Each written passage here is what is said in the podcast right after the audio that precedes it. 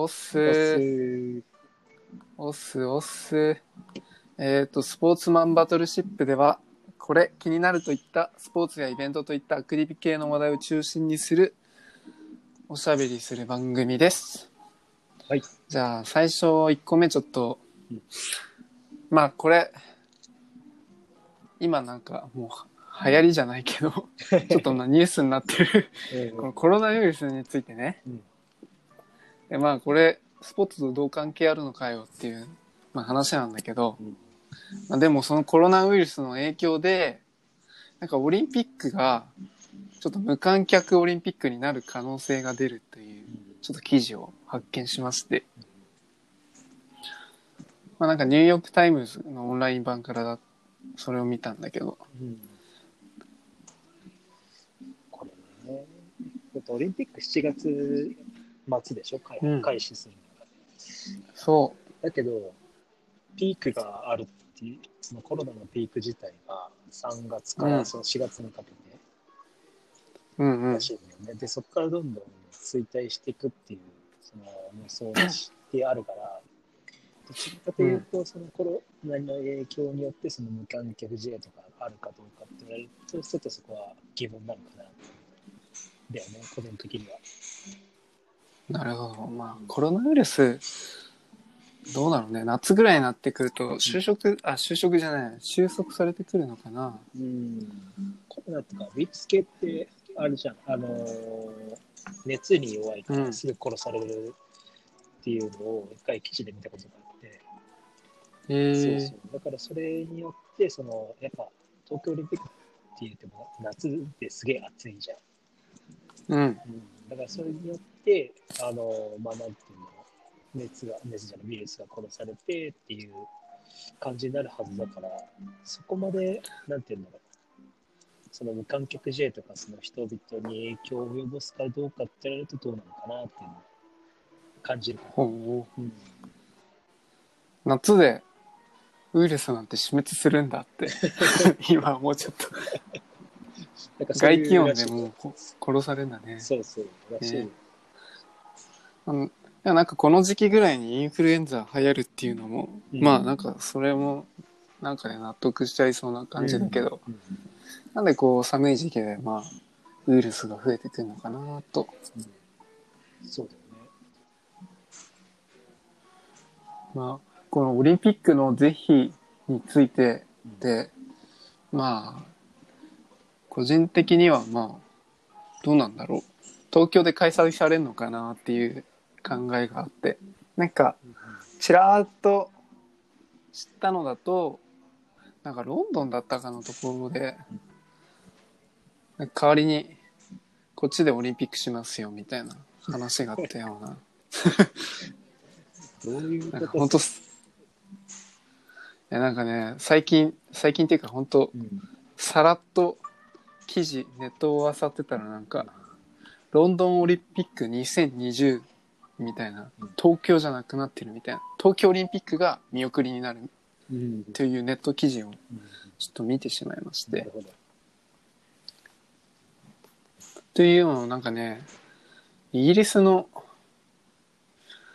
ロえーとねロンドン市長の市長選の主要候補の人ショーン・ベイリー氏っていう方がショーン・ベイリーっていう人がなんかインフラも整っており開催経験もあり仮に東京に代わる新たな開催地になった場合の対応を今から間に合うみたいなことを まあ最善を尽くす的な。ロンドンで OK よみたいなというねことが書いてあります。まあ、ロンドンオリンピックも8年前にあったし、まあ、会場とかも整ってるんだろうけど、2ヶ月で果たしてその準備ができるかどうなんだろう。オリンピック自体がうんなんかまあ。開催が遅れ遅れ遅れてしまうとかっていう可能性はあるもしそうな。まあ今なんかムード的にそんな感じじゃないしね。ねオリンピック。コロナコロナ持ちきりでしかもついにまあここまでまだ出て1ヶ月ぐらい。そうだね、1ヶ月。コロナのニュースが出てきて。でまだ増え続けていってるっていうか、もう本当パンデミックになってきてるじゃないですそうだか。ね。そう。だから日本も最初は首都うん東京とか、ん最初どこからだったっけな？よ神奈川の横浜のところにクルーズ船が止まってて、でそこからまあ感染者が出てってで和歌山で発見されたと、うんっていうとこまで思っててあと愛知行って、うんで一番時見てたのがやっぱり東京が多くて今だともうなんか北海道もめちゃくちゃ多い。そうそうそうそう。めちゃくちゃ多い。多分北海道が一番多いんじゃないかな、確か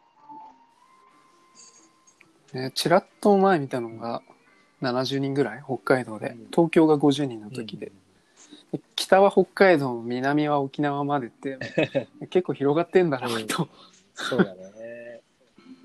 まだない。都市。ってか県もあるけど。うん。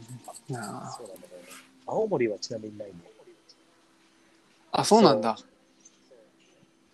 寒さでウイルスが活動しないとか。逆に寒すぎて。すいません。青青森県民の皆さんすいません。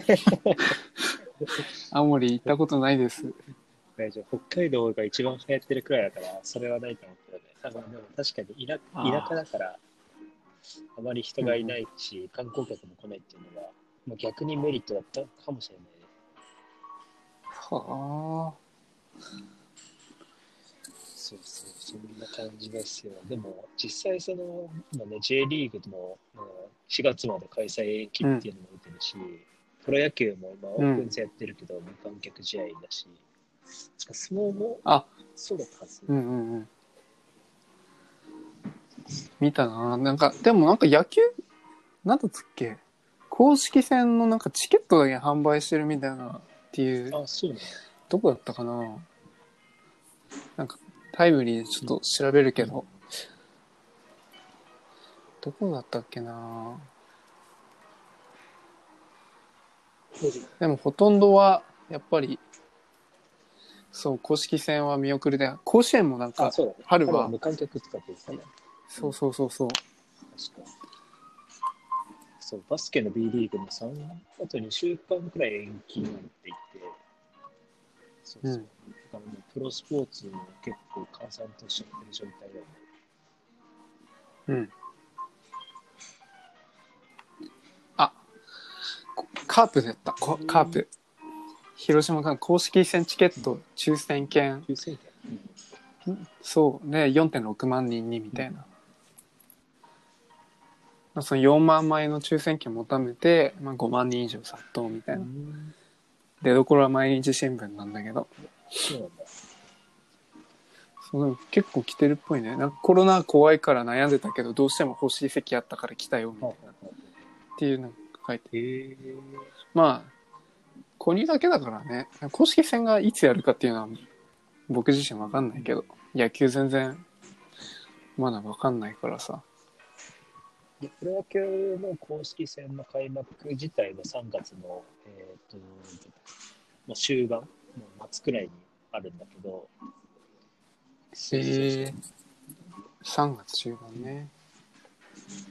でも大体どうなんだろうね。このままだと無観客試合になっちゃう、まあでもそうだよ。だってまだまだ増え続けてるし、どうだ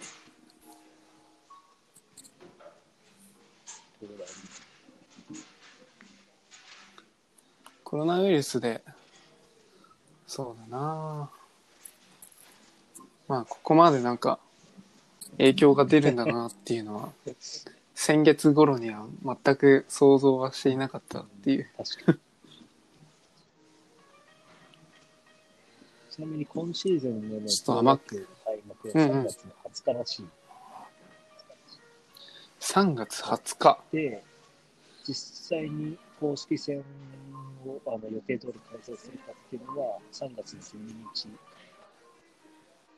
うんに決まるらしいね。あ、3月の12じゃない。えっと、9日か。まあ、あさって、あさって実際にやるかっていうのが決まるらしい。うーんあさっていけんの？このままだとね、難しいよね。一番怖いのがさ、そのその選手にもし感染した場合に、その、うん。一斉にもしかしたら延期じゃなくて中止とかになっちゃう可能性があるじゃん。で、それうんうんさその試合数が減っちゃったりとか、実際にその、なんていうの、そのエンターテインメントがなくなっちゃうから、その一うん人そのかかっ選手がかかった時点で、その、絶対に影響を及ぼすっていうリスクがやっぱりあるよね。うん。そこをどういうふうに、あの、まあ、プロ野球に限らず、サッカーもそうだし、バスケもうん。全部シーズン中だけど、そこをどういうふうにリスクを取ってやっていくかっていうのは、ちょっと今後注目される要素かなって。うん、ほう。なるほどね。もしかしたらさ、そのアリーナさ、アリーナとか球場とかが、まあファンの人が全員マスクでさ、感染とか、それもそれで恐ろしい光景だけど、消毒液置いて。とか、なんかその、鳴り物禁止とか風船禁止とか、うん、ただそういう感じのなものが全部ダメになったりとか、そういった規制をかけられるかもしれない。開幕するとか、あの再開が的にしたら。うんなるほど。まあ、スポーツもそうだったけど、確かになんかエンタメ業界、ライブとか、そういうのもね、当日、ドタキャンみたいな、まあ当日キャンセルになる1時、1、2時間前とかになるみたいな。そうあのそのところもね、まあ、出が、出が非っていうか、エンターテイナーの人たちはどう思ってんだろう。まあ、観客、ファンがいるから、うんなんて言えばいいのかな。ファンのために、経済的な損失もあるけどね。ファンそういうそう。まあでも、が強いだろうし、そこは結構苦渋な選択になるのに、やっぱその政府がそのやらないようにあの主導してるじゃん。うんそれによって、まあ、ちょっと今動く動いたら厳しいよねってなったり、やっぱりその感染がどうするんだよっていう。やっぱりその今日本ってすごいいつもコロナに対して過剰に反応しすぎてる部分もうんだよね。だから一人感染しねあ近くにいたから俺も危ない、私も危ないと思って、結構パニックになっちゃうとかうん、っていう可能性があるから、まあ、まあ、やむを得ない決断だったのかなって。まあね、でも、まあでも、確かに確かに、遅いは遅い感じは するけど、で もそういうなんかエンタメのとこはもう、個人的にはもうビシって、そこはね、切っちゃった方、やめちゃった方がいいと思うのね、もうしばらくは。なんかどっかのとこだとなんかやること続行する人がいるらしいけど、なんかそれだ、その観客がいるからエンターテイナーとして成り立つみたいなことをなんか考えてる人がいるっぽいんだけど、でもそれってなんかもうただの自己満足野郎みたいな感じが自分の中であって、そう。まあそんな表現できれば、まあまあ次回やればいいじゃないみたいな。まずは人命ですよっていう感じないのよ。確かにそれは、それも一理ある。そこまでだってね、ね、元気そこの場で集まってまた集団感染みたいになったらさ、そうまあリスクを取るって感じじゃないけど、まあそれが賢明だよねっていう。国民に対する。そうだね。まあ、しっかりその対応とかをしっかりしてれば、あの、例えばそのチケットの返金とかさ、その、ある程度はそうんうんの、出費をどういう、その、お金を払ってくれた人たちに対するその、対応とかっていうのをしっかりしとけば、まあ、ある程度は、まあ、しょうがないうんとかはあるのかなと思って。うん。そこに対する、その、ホスピタリティじゃないけど、なんかちゃんとしたうん。対策とかを絶対いれば、やっぱり、ああ、さすがだなってなるだろうし、しょうがないだろうし、なるから、うん、うんうんうんプロのでっていうその要因はあるけど、そういうところができてないと、やっぱり、アンバナリとかにつながってしまうのかなっていうのは、その個人的に勝手に思ってる部分ではあるかな。うんなるほどね。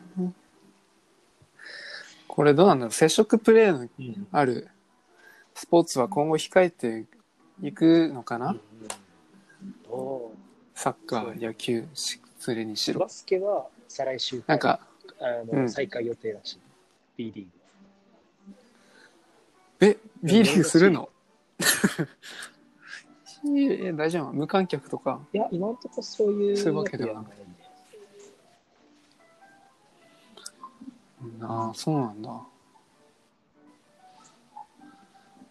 まあね、まあ、個人的にコロナにすごいビビってるっていう感じはあるけど、でもまだどうしても、なんて言えばいいの？どれくらいで落ち着いてきてるっていうのかが読めてないからさ、そうだね。ね。じゃあ選手も握手とかできないようになっちゃうんじゃないかなあそうだ。ね。今度から。そうそうそういえばね、そのアメリカの NBA でも、結構そのコロナに対する対応を結構気にしてるんだよね、その日本に限らずね。そのある選手がそのコロナによってそのファンサービス、そのサインとかあの、うんタッチとかうん。をやめにして、うん。えーっとね、あとその選選手間のタッチとかもグータッチでやったりとかっていう、そういう配慮をその NBA の公式のツイッターとか、その選手で発信して、そのファンの人に理解を求めたりっていうこともやってるんだよね。そうそう。へえそう、そうなんだ。あ対応早いな。あ確かに海外はね、早い。やっぱ動きが違うな。もうクルーズ船の時にしろ、本当いい加減もう待機させんなよっていう感じは個人的には思ってましたよ。まあ、確かにその、旗から見たらなんかすぐ握手して、あ、握手してすぐなんかアルコールやられたらちょっと感じ悪いしね。確かに。本当にそういうの。日本人だったらね、まあ、お辞儀すれば、なんとなく意味伝わるけど、海外だとね、ありがとうございました、礼みたいな感じで、わーって日本になるけど、海外だったらギャグになっちゃう感じかもしれない。ある意味クールジャパン的な要素なんですよね。ね お辞儀流行るっていう。すごいな。お辞儀がじゃあこれから広がっていくのかな。どうだろうね。結構、でも、可能性的には、まあ、そういうの知ってれば、うんなくはない。ええ個人的、個人競技が増えそう。個人競技が増えそうというか、人口はなんか増えなさそうだけど、なんか注目を浴びるのはやっぱ、そこかな、個人的に思って。それをすごい感じる。そう。なんか、さっきの北海道のうん寒いからっていう話で思い出したんだけど、あのね、その、アイスクロスをあね、ーちょっと最近ね、はい見てしまって、もうね、それがね、ちょっとめちゃめちゃ自分の中では超やってみたい分野なのよ。なるほど。このレッドブルアイスクロス横浜っていうのをんサイトで見て、もうね、もうこの多分動画とか見てるとこだけでもね、超自分の中でかっこいいなとか。なんか結構ね、僕、自分はこのデンジャラス系なうんやつが好きで、でかつなんか勝負が一瞬で終わるスポーツがすごい好きなのよ。このなんだろう、一気にボルテージが上がって、そのボルテージがね、わーみたいな、確か超短期戦。まあ、そうそうそうそう。まあね、これはちょっと個人的に今後調べていく余地はあるなって。あとこれなんか、フリースタイルもあるらしくて、そう、なんか、す滑る、なんかスケートとかじゃなくて、なんか見せるみたいな、なん、なんだっけ？あの、スキーの競技、エアリアルだっけ？なんだっけ？あのスノーボードとかだとさなんかハーフパイプみたいなのあるじゃない、ああいう感じではないけどなんかそういってそのトリックとかをまあ見せたりするのがあるのね、それをレースに盛り込むってこレースはね別競技みたい。だからなんか滑るの滑る見せるの多分2つぐらいかな。いやいいね。ちょっとこれは写真を見るだけでも個人的にはもうちょっと今とイケイケな感じですね。これってあれなのかなその申し込みすれば参加できるのかな。その例えば誰かが誰かに招待されないとダメとかなんかそういう感じのものとかではない。うん。そういう感じではなくてもう申し込めばできるって感じ。いやなんかねか多分プロの人がいるっぽいからね多分普通にフラット行っては無理な感じがしそうどう参入すればいいんだっていう個人的に思って、まあ、調べていくうちになんとなく分かってくるのかなとは思うけどなんかね全然その敷居がよくわからんみたいな個人的には。確か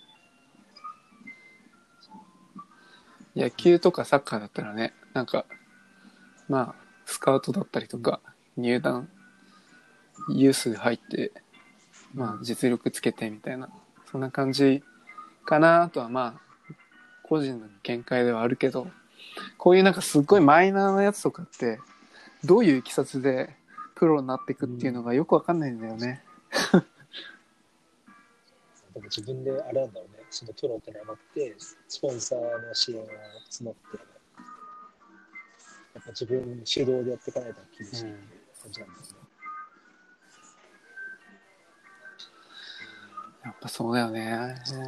プロの選手も、やっぱりプロになりたいから、調べて、頑張って、やっていって、それでようやく、プロになって夢をつかむみたいな、そんな感じだろうね、きっと。あとは、その東京、あ、東京オリンピックじゃないや、なんかマラソンで、あの、大迫選手、なんか、い、一時、一時期ってかなんか昔、なんか全国高校うん。サッカー選手権だったっけ？なんか、大迫っていう人がなんかすごいな、なんかすごいネネタみたいのが、あって。大阪、大阪 そうそうそう。半端ねってだっけ？あれがなんか、うん。ニュースで、りえ、どういうことだろうと思って、あの、マラソンの方でいじられてんのかなっていうので。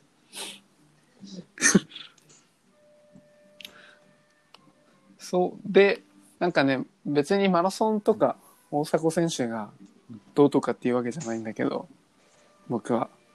ただ、あの、履いてた靴、そのナイキのまあ新作だったっていう。あの前回のズーム、え、なんだったっけな、フライ、パなんたらパーセント。なんかペーパーシリーズってあ、ナイキエアズームアルファフライ。アルファフライ。うん。うんネクストみたいな。なんかね、これ、土踏まずのところにエアクッションが置いてああなんかエアクッションがあって、とあとなんかヒール、かかとの部分も、なんかね、熱くなったみたいな、前のやつより。で、なんか走ってる時にも、こうなんだろうな、つま先っていうか土踏まずから地面にタッチする走り方とかかとから地面に接触するまあ走り方あるんだけどなんか大迫選手がその前者の方なんか足のその土踏まずのところから着地して、まあ、早く走っていくスタイルらしくてそれだとなんかまあその地面に設置する時間も少ないしそう瞬発力とかもついて速いは速いんだけどただなんか負荷がすごいかかる。足に。うん。怪我しやすくなるっぽい走り方で。でもこのそのナイキの新しいそのえーとなんだっけな。カーボンファイバープレートとかついてあとクッショニングエアポッドみたいなついて、それがナイキエアズムアルファスライネクストパーセントってやつ。それが新作のやつで。で、それ履いて、で、日本新記録を、まあ、更新し。ゴールしたみたいな。で、これなんか前回あの、あの、ポッドキャストでやったのエリード・キプチョゲの話、うんそのケニアの陸上選手の時にも、この靴がなんか履いてたっていう情報。この靴のおかげで、まあなんかいうん2時間の壁を切ったっていうことらしいね。なんかもう東京オリンピックでもマラあマラソンか。マラソンでなんかシューズの是非ももう問われたけど、まあ、いやどう考えたってシューズは禁止にしちゃダメっしょって思ってたんだけどさ。そう。なんですよねこれでもあの北京オリンピックでさ、2008年の時そのそれこそ水泳でレーザーレーサーが流行ったじゃん。そうそうそう。それがすごい話題になって、イアンソープのやつだっけ？北島がそのあ違った？あそのオリンピックであの世界記録の下に、あと、うん。バタフライうん。の松田武史が、もともと、あの、スポンサーの水野から、その、レーザーレーサーに切り替えて、その銅メダルを取ったっていう話もあったりするんだけど、まあ、ちょっとへした、あー。の、ニュースに、ニュースとか話題になったもので、結構その、レーザーレーサーって、その、装着すると、その浮き浮きやすくなるんだって、その体が。体が浮きやすくなったおかげで、そのへえそうなんだ力が入って、その、なんかそのうんその蹴る力がついて、その上に上がることによって力がついて、その一気に加速がバーッと速くなるらしいんだけどね。だけど、それって、なるほどね。実際に人間の力でその浮いてるわけじゃないし、レーザーレーサーの力で浮いてるよねっていう、そのギアに頼ってる部分があったから、その今後のそのうんレーザーレーサーの使用を禁止するっていうのを、ちょっといつだか忘れたんだけど、その北京オリンピック終わってからすぐに、そういう、その世界水泳連盟みたいなところで、そういう声明を出してましたで、それによって、はあ。その分かったことが、その浮力、あ、そう、浮力、浮力を上げるためには、その体幹のトレーニングが必要だよっていうのが、それによって判明して、その体幹を鍛えたことによって、その浮力が上がって、その水泳、水泳じゃない、スピードが、え、ううん。の泳ぐスピードが一気にまた速くなって、世界記録をまた徐々に更新していくっていうような流れに今なりつつあるらしい。ほう。じゃあスピードスーツがなかったらその体幹を鍛えようっていう気づきはなかったわけだったかもしれない。浮力に関係するものねが分かったことで、その鍛えるべきところをそのうん明確化できたっていうところらしい。だから例えばそのウェイトトレーニングばっかりやって、その自分のそのうんスポーツに最適なものをその選ぶっていうトレーニング法をやるよりも、その自分たちに合ったそのトレーニングをそのギアによって見つけられたっていうのは、すごい大きい発見だったっていうのがあるらしい。はあ、いやーもう、科学技術の発展を止めちゃダメよ、スポーツも。いや、マジで、あのもうなんかその、ナイキで新しい靴禁止とかの、その時もさ、なんでそういうことをするのかなって、個人的には、だって、まあ早くなったらさ、早くなったらでさ、まあ、また、なんだよ、一般ピーポーっていうか、まあ僕も一般ピーポーだからわかるけどさ、なんかその更新されたよみたいので全然おおってなるしさまたそれを使ってる選手だってさ今までそのなんか体験したことのない発見とかさ走りだってできるわけじゃない。僕も走ってた時はさ靴だって買うたびに毎回走る時、うん。一番最初超ワクワクしてた。すごいわかる。この靴でそうこの靴で走ったらどういう風になるんだろうなみたいな。すごいね。なんか走るそのいつも走ってるルーティンがねちょっとま楽しくなるよねその瞬間。またさらにそういう技術が進化していく中でまあ怪我をしにく怪我をしにくいためにそう。作ったり。りだったりとかさ本当にそうだとなんかスポーツとも科学は密接にある関係なのにそのす水泳のスピードスーツにしろ今回の陸上のマラソンのナイキにしろなんかすっげえ考え方古いまんまなんだなっていうのはちょっと思っちゃったよ。本気もでも、独占状態とかでね、ただそのアスリートもあの履いてる靴とかもね、そのスポンサー、それこそそのもしかしたら、そのナイキのその厚底シューズがすごすぎて、そのうん。松田選手みたいに、スポンサーのうん。その靴を履かないで、そういった速いシューズで勝負す、オリンピックで勝負するっていうような選手が増えるとか、そういったところもあり得るかもしれないから、そういったところでの、その、スポンサーを持ってのその禁止とかっていう処置を、まあ、措置を取ったのかもしれない、もしかしたら。うーんなるほど。スポンサーか。ちょっと、勝手な、あれだけど、あの個人的な推測だけど、いやいやでもスポンサーは確かにね大事じゃ大事だけど。なんか昔サッカーだとかなんかロナウジーニョがなんか、ココココーラだったっけ？うん。なんかスポンサーだったのになんかペプシ飲んでたっていうのであ、それで打ち切られたみたいな。っていうなんかえ情報をなんか聞いたことはあるんだけど、デマかわかんないけど。うん。まあでもそういうこともあるっぽいからまあない可能性としてはゼロじゃないよね。アスリートのそのスポンサー、アスリートとスポンサーのその関係っていうのは、まあねだってスポンサーからお金もねいただいてるわけだし。宣伝していく側だからね、アスリートは逆にそれを。あーいやスポーツも大変だな。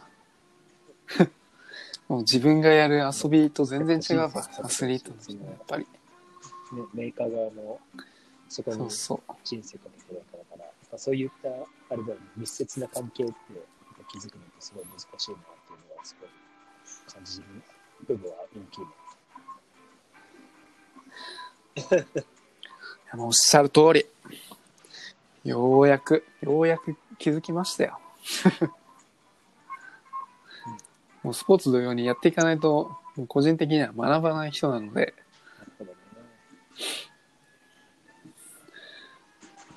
あとは何だろう旬なのでいいか。あとはなそれこそテクノロジー 5G にかな？すごい、今後一気に来そうな感じだよね。そう、だから 5G もちょっとワクワクしてて、個人的に。まあ、その、なんだったかな、前、そのラグビーの。ファンカップだったかのイベントで 5G の体験をしてきたけど、まあ正直ちょっとあんまよくわかんなかったけど、うんなんかまだ、まだまだみたいな感じあったけど、ただ、なんか、これからもっと進んでいくとうん、よりなんか見えるものがクリアだったりとか、なんか臨場感があったりだったりとか、なんかもっとまあ技術が進化していくわけだからさうん、これいろいろなことで楽しめるなって言ったまずなんかその自由視点。今まで観客席、ススタンドだ、スタンドでいいのかな？スタンドから見てたその視線でしかわからなかったスポーツが、まあ、自分の好うん。きなとこから見れるみたいな。角度とか、普段絶対そうそうそう、選手側からしか見れない視点とかさ、審判からしか見えない視点とかをなんか 5G で使って、より新しいスポーツの見方だったりとか、うん。ね。あと AR。その AR グラスでなんかメガネをかけて、なんかその、うんなんだろう、ゴールに近い映像だったりとか、その今戦っ戦ってるっていうか、そのまさに競ってる場面とかのところで、まあより近くに見えるみたいな、うんそのグラスをかけると。もう自分がその場にいる、フィールドにいる感覚があるみたいな。いや、これな、相当面白そうだな、ちょっと。今まで見るのすっごい嫌いだったのよ。個人的にうん。スポーツ見ても全然楽しくないっていう人だったからさ。これちょっとね、やるだけでも、いろんなジャンルからまたスポーツに興味持ってくれる人が多いかなとする側っていうよりその見る人側にとってすごい革命的なものだと思うのでやっぱり 5G の発展によってうん。もしかしたらそのゴーグルをつけるだけでその臨場感を味わえるわけだからその席シートが席をどこに座るとかっていうあの制限が、まあ、極端な話なくなってくるわけ。じゃん。そうそう。そそれによってそのゴーグルをつけるだけで確かに臨場感を味わえるから、まあその土地を選択できるか、その上からで全体像を見て楽しめるかっていうのと、そのゴーグルをつけて近くで見れるかっていう、両方の楽しみを体験できるから、結構それって面白いなと思うん。その逆もしかりで、その近くで見たり人がその上から見てどういうふうにね。その体感できるかっていうのとかも、もしかしたら、できるのかわかんないけど、できたらすごい、その見方っていうの、スポーツに対する見方がすごい変わるんじゃないかなと思うんだよね。うん。ねそれこそだって無観客でできるもん。スポーツ楽しめるでしょ。遠隔地でもね、うん見れたりっていうことだから。実際に会場に行ってみんなタブレットとかスマホ見てたら ちょっと笑っちゃうけどさね。それはまあ、言えないところはあるけど、やっぱりスポーツまあ、スタジアムとか球場っていう箱の中に入ってみんなでわーっと盛り上がるのがすごい、やっぱ醍醐味だそこの基本は残しつつも、そのみんなで楽しめる、そのエンターテインメント性をもっと高めることの可能性、高められる可能性があるのが、うん。5G によるものじゃないかなって。いい。なる。これボルダリングの人もさ、じゃあなんか頭のところの視点で見れるの面白そうだよね。その可能性としてはあるよね。どういう速さで登ったりとか。ね。ああ、それなんか。画面酔いする人出そうだけど、違うね。逆にこれがアーチェリーとかクレー射撃とかになったらどうなるんだろうなって 個人的に思ってさ。あれどこに見せ場があるんだろうみたいな。クレー射撃はなんか割れる瞬間のとこだけなのかな。確かに。それだったら、どういうところの視点で選手の目線をなんか見れる。そのどこに目を動かしてるかっうん。ていうのを把握できたら面白い。うん。ねうんいやこれなんか対一でするスポーツとか、まあさっきのボルダリングの話もそうだけど、なんかこれってどうなんだろうね、技術的に。なんか選手が GoPro 的なみたいなものをつけてやることになるのかな。難しい それはそれでちょっと見栄えが悪いから笑ってしまうけど。そのユニフォームとかに、ただぼねすごい超軽量な、うんなんていうの、ものを搭載してうんやるっていう可能性もあるし、何かしらそのユニフォームに対して、そのすごい超軽量なチップを組み込んだりとか、そういう可能性とかは今後あるのかもしれないよね。どういうふうに発展していくのかは分かんないけど。なるほどね。なんかなんか痛みをなんか体験できるジャケットとかテクノロジーが進むと出てくるのかボクシングとかで。それ、そそれはそれでちょっと嫌だけどさ。俺が今ねどんだけ痛い思いでリング上がってるかわかんのかみたいな。それはちょっとな、それ嫌だな、個人的に。ね。いや、このテクノロジーが進んでいって、またスポーツも発展していくっていうことにね、ちょっと、本当にいや、本当に。個人的にはね、ワクワク新ししてて。いエンタメができちゃうね。この、この、このに。いや、そうなのよ。で、もしかしたら、この、新しいスポーツが生まれるかもしれないしね、これで。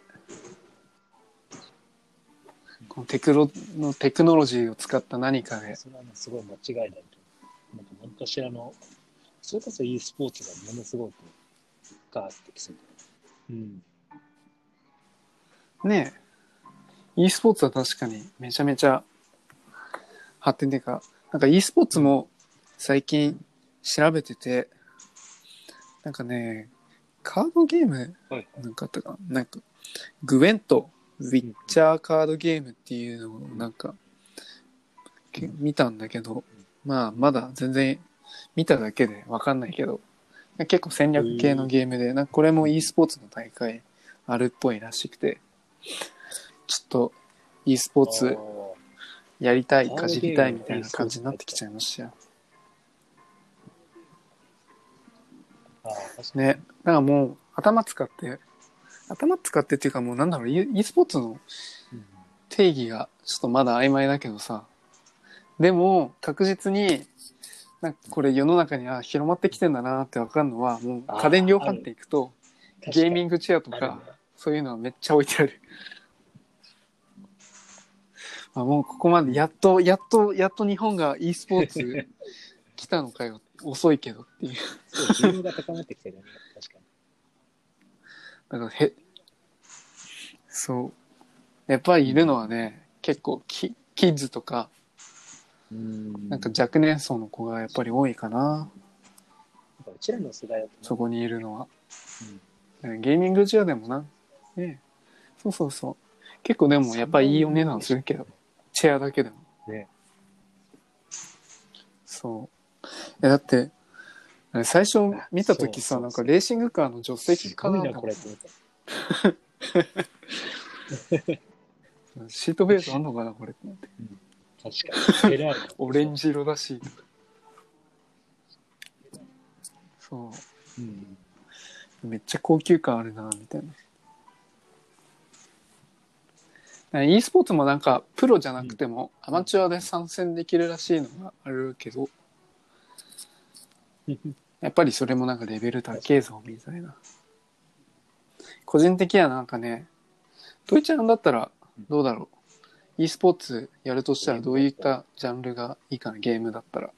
なんか FPS とかうん。TPS っていうなんか三人称視点のやつとかであったりとかうんさっき言ってたそのカードゲームのやつ、カードゲームグエントはまだやっぱりなんか頭使う系のやつがあるけど。そういう系の全然ダメなんだよ、実は。だから、そう、なんか本当に今までやってきたゲームで一番楽しかったなんかその育てて、育てて戦わせるゲーム。うん。いや、ピクミンっていうより、ピピクミンンとかですか？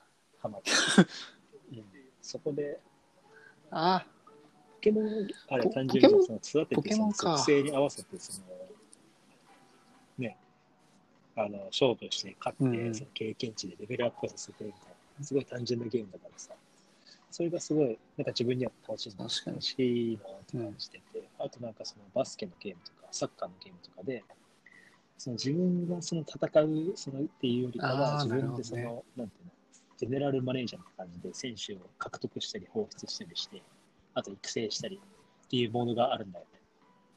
うんで、それを自分で育てて試合しないで全試合シミュレーションするっ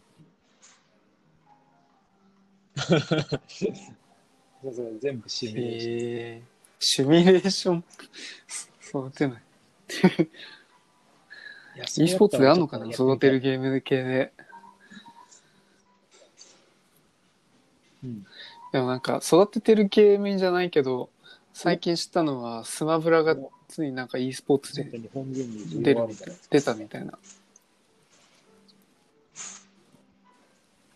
だから今までのその自分の人生のゲームキャリアでいくとスマブラが一番多分長いっていうか取っかかりやすいみたいなそんな感じだけどまあでもプロや、うんそう人たちはみんなやべえ強さだろうっていう世界中でやってるよね、確かに。あの、なんだっけ、スマブラって。そう。ね、でも64から、64って言ってこれ分かる人いるのかな？世代的に。いるかな？で、なんかう、ん。いまだにその今、スイッチ？任天堂のうん。スイッチのゲーム機でうん、まだあのゲームキューブのコントローラーがえ主流っぽいスイッチでゲームキューブのコントローラー使える。そうなんか専用なんかね変換コンバーターみたいのがあるらしくてそれを使ってゲームキューブのコントローラーで操作できるみたいなだからなんかゲームキューブ用のコントローラーとかじゃなくてなんかそのスイッチとかでゲームこのゲーム専用のコントローラーとしてゲームキューブのコントローラーが売られてるらしいええ面白い。うん。うん。ゲームキューブ本体はないからちょっとあれだけど。コントローラーだけまだ 需要あんだみたいな驚きやな、まあ、確かにはね、あれが一番多分やりやすいだろうなって思うけど。それ面白い。うん。すごいね。十、十何年、十何年前に出たばっかりのゲーム機、しかもコントローラーで、それが今現役でまだ使われてるってさ、ね。相当寿命、寿命がいいというか。そうなったら、じゃあスイッチの、あれ、スイッチの、スイッチからそのゲームキューブのソフトとかでも使えるって。うん、あ、そうか、ダウンロードできるのか。うん、すげえうん、うん。スイッチね。ススイッチは、あれしたいなと思う。リングフィットアドベンチャー。うんいや、実際ね、自分もそうなのよ。だからスイな。ッスイッチって言ってもね、あんまりピンとこないのよ。もうね、自分はゲーム本当しなくなってしまったから。なんかリングフィットアドベンチャーっていう、なんかその運動しながらはいはいはいゲームするみたいな。e スポーツ的な感じ？昔なんか、スポーツ型の、んそうそうそう、Wii スポーツ的なやつうん。で、なんかそのリングフィットアドベンチャーっていうのがあるんだけど、でもこれ去年10月ぐらい、10月、11月ぐらいに出たっぽいのらしくて、うんで、なんかめちゃくちゃ人気で、日本とかだともう、多分ね、去年、去年じゃないや、先月？多分今月までにもわかんないけど、ほぼほぼ全部売り切れっぽいらしい。へえ。なんか在庫がね、ほぼないみそれたいすごい全初耳。そうだね、スポーツ関連のだと、ちょっとリングフィットアドベンチャーうん超興味あるなっていうのあって。まあ、エクササイズしてね、そうそうそう。なんか専用のなんかハンドルっぽいらしいのがあるんだけど、なんかそのハンドル持って、ブンブンっていうか、エクササイズみたいなそ。れはね、面白いね。ちょっとやってみたい体験する場所がないのか体験する場所ってないん？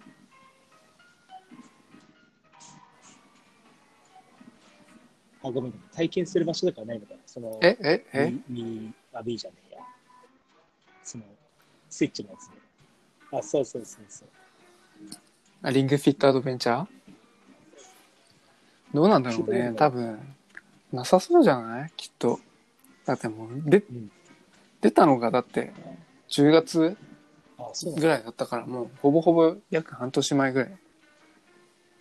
今頃ね、出てくるって言ってもね、うん、みたいな。多分、検索してもあれだよ。多分トップで出てくるの、リングフィットアドベンチャーのスペース入れると、なんか多分在庫とか出てくる。それぐらいね、。本当。人気あるらしくて。あ、これ面白そうだね。ねこういやー、これね、ちょっと超気になる。いや、マジマジマジ。へえ。うん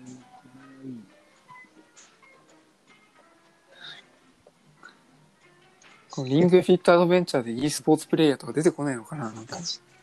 ガチなアツめっちゃムキムキですよっていう。うんそれもそれで面白いけど。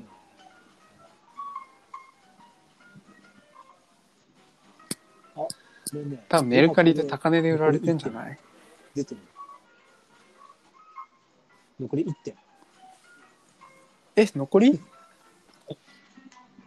いや、ちょっと。く。欲しいが買えないもうそういうおじさんになってきちゃいましたよそうだ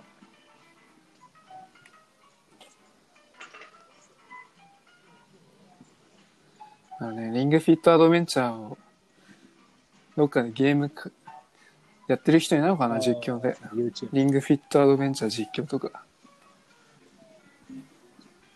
そあるうかもしれない。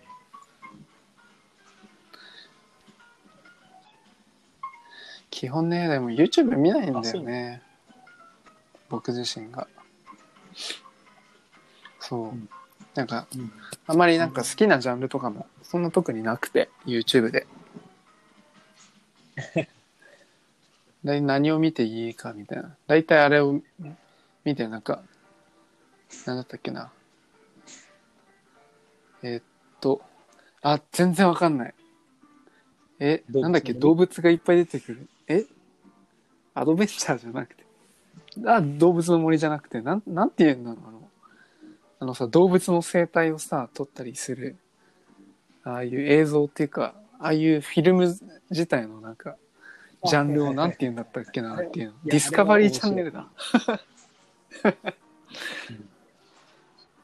そうああいうのを見ててあやべえ自分も年になった。結構でも見る人多いと思うけどね。ね。あとはなんかあのベアグリルスって知ってる？のみちゃん。なんかねベアグリルスってそのイギリスだったか元軍人の人とかでなんかもしそのすごい僻地っていうか境地例えばなんだろうなジャングルアマゾンの森とかでなんか遭難したらとかっていうのをなんかそれをなんか実際にテレビドラマかの中で自分が体験しちゃっててなんか砂漠でもし遭難したらとか言ってなんかラクダをのもうなんかさラクダを死んだラクダのところ腹を裂いてその中であの夜の寒さしのいだりとか。自分の尿尿を飲んだりとかね。基本虫とかなんだけど食べるもん全全部生で食べるっていうねわけがわからない。焼かないでそのマンマンマン VS えっ、とね結構見てないから忘れちゃったんだけどな。うんベアグリルスっていう名前だけは知ってるんだけど番組名がね何だったっけな。えっ、とねあマン VS ワイルドだ。っていうドラマ。結構ねシーズンがあるから、ね結構ね面白くして見れちゃうのね。僕は。うん。なんか自分自身がその体が弱いっていうのでうん。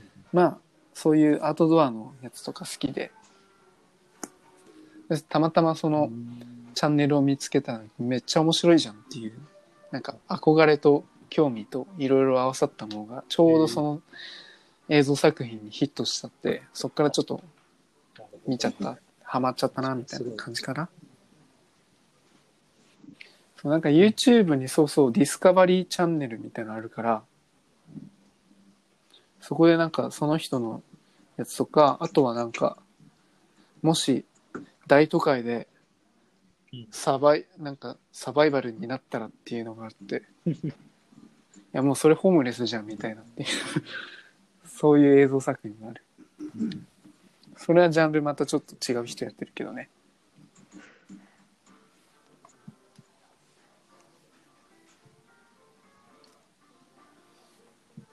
なくなってき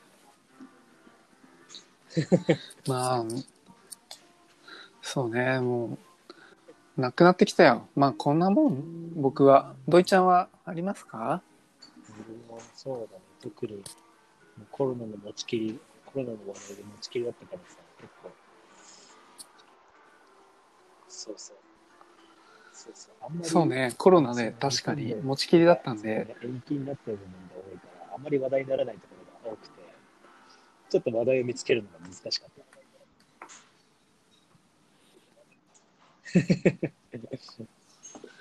いやそうそう同じくもうちょっとココロナにとらわれてた何が何だかみたいななのでもう ニュースをし見ても調べなくても基本コロナの情報が入ってくるみたいなすげえなっていう、うん。まあ、スポーツはやっぱりねキャッチしていかないと全然。然衰えるばっかですわ。そうだね。まあでもこんな感じかな。今そういうの日はもさ、あれ、やってく？宣伝、宣伝する？新しくアプリ出したじゃん。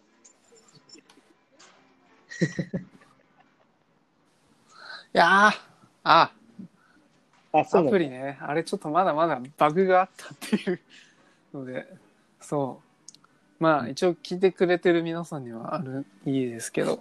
まあちょっと私自身があの iOS、iPhone のアプリをちょっと田畑タイ田畑用タイマーで HIIT トレーニングっていう田畑式のまあなんかその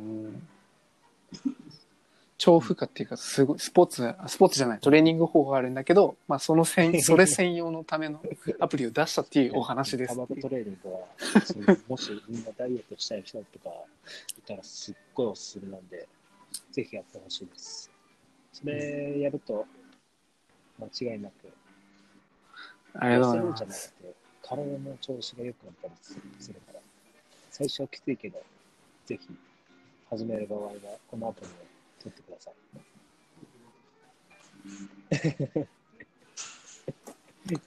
土井ちゃんありがとうございます。ちょっと私自身宣伝はすごい苦手なのですっかりすっかり忘れておりました。まあでも田畑式そうそうそう。田畑式ももちろんほらめちゃめちゃ科学に乗ってってるさあのトレーニング方法だからもう4分間でかなり超効率がいいトレーニング方法なわけだから活用していくねよね。全然いいのよ。時間ない。現代人にとっては。アスリートにしろ。まあそういう自分もワークアウトサボり気味なんだけどさ。それでちょっと作ったっていうのもあるけど。そうだね。じゃあ今回はこれぐらいかなもうちょうどちょうど多分もうネタも尽きてしまったということで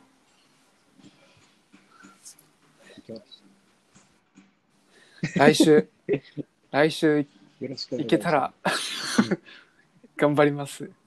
うんということでね、はい。じゃあ今日は9回目 ?9 回目ですね。よし、えっ、と、いつも終わりどうやって締めてたか忘れてしまいました。なので、まあ一応あの、ツイッターやっております。で、まあ興味あるなとかありましたら、えーハッシュタグ、えースポーツマンバトルシップでコメントをしてくれると嬉しいです。よろしくお願いします。。じゃあ、あ、お願いします。もうすっかり忘れてる。やばい。うんまあじゃあ、今日はここまで。今日で終わりですね。今日、今日で終わり？うん、よくわかんないや。まあじゃあ、また会いましょう。ここまでで、じゃあ終わりです。ありがとうございました。バイバイ。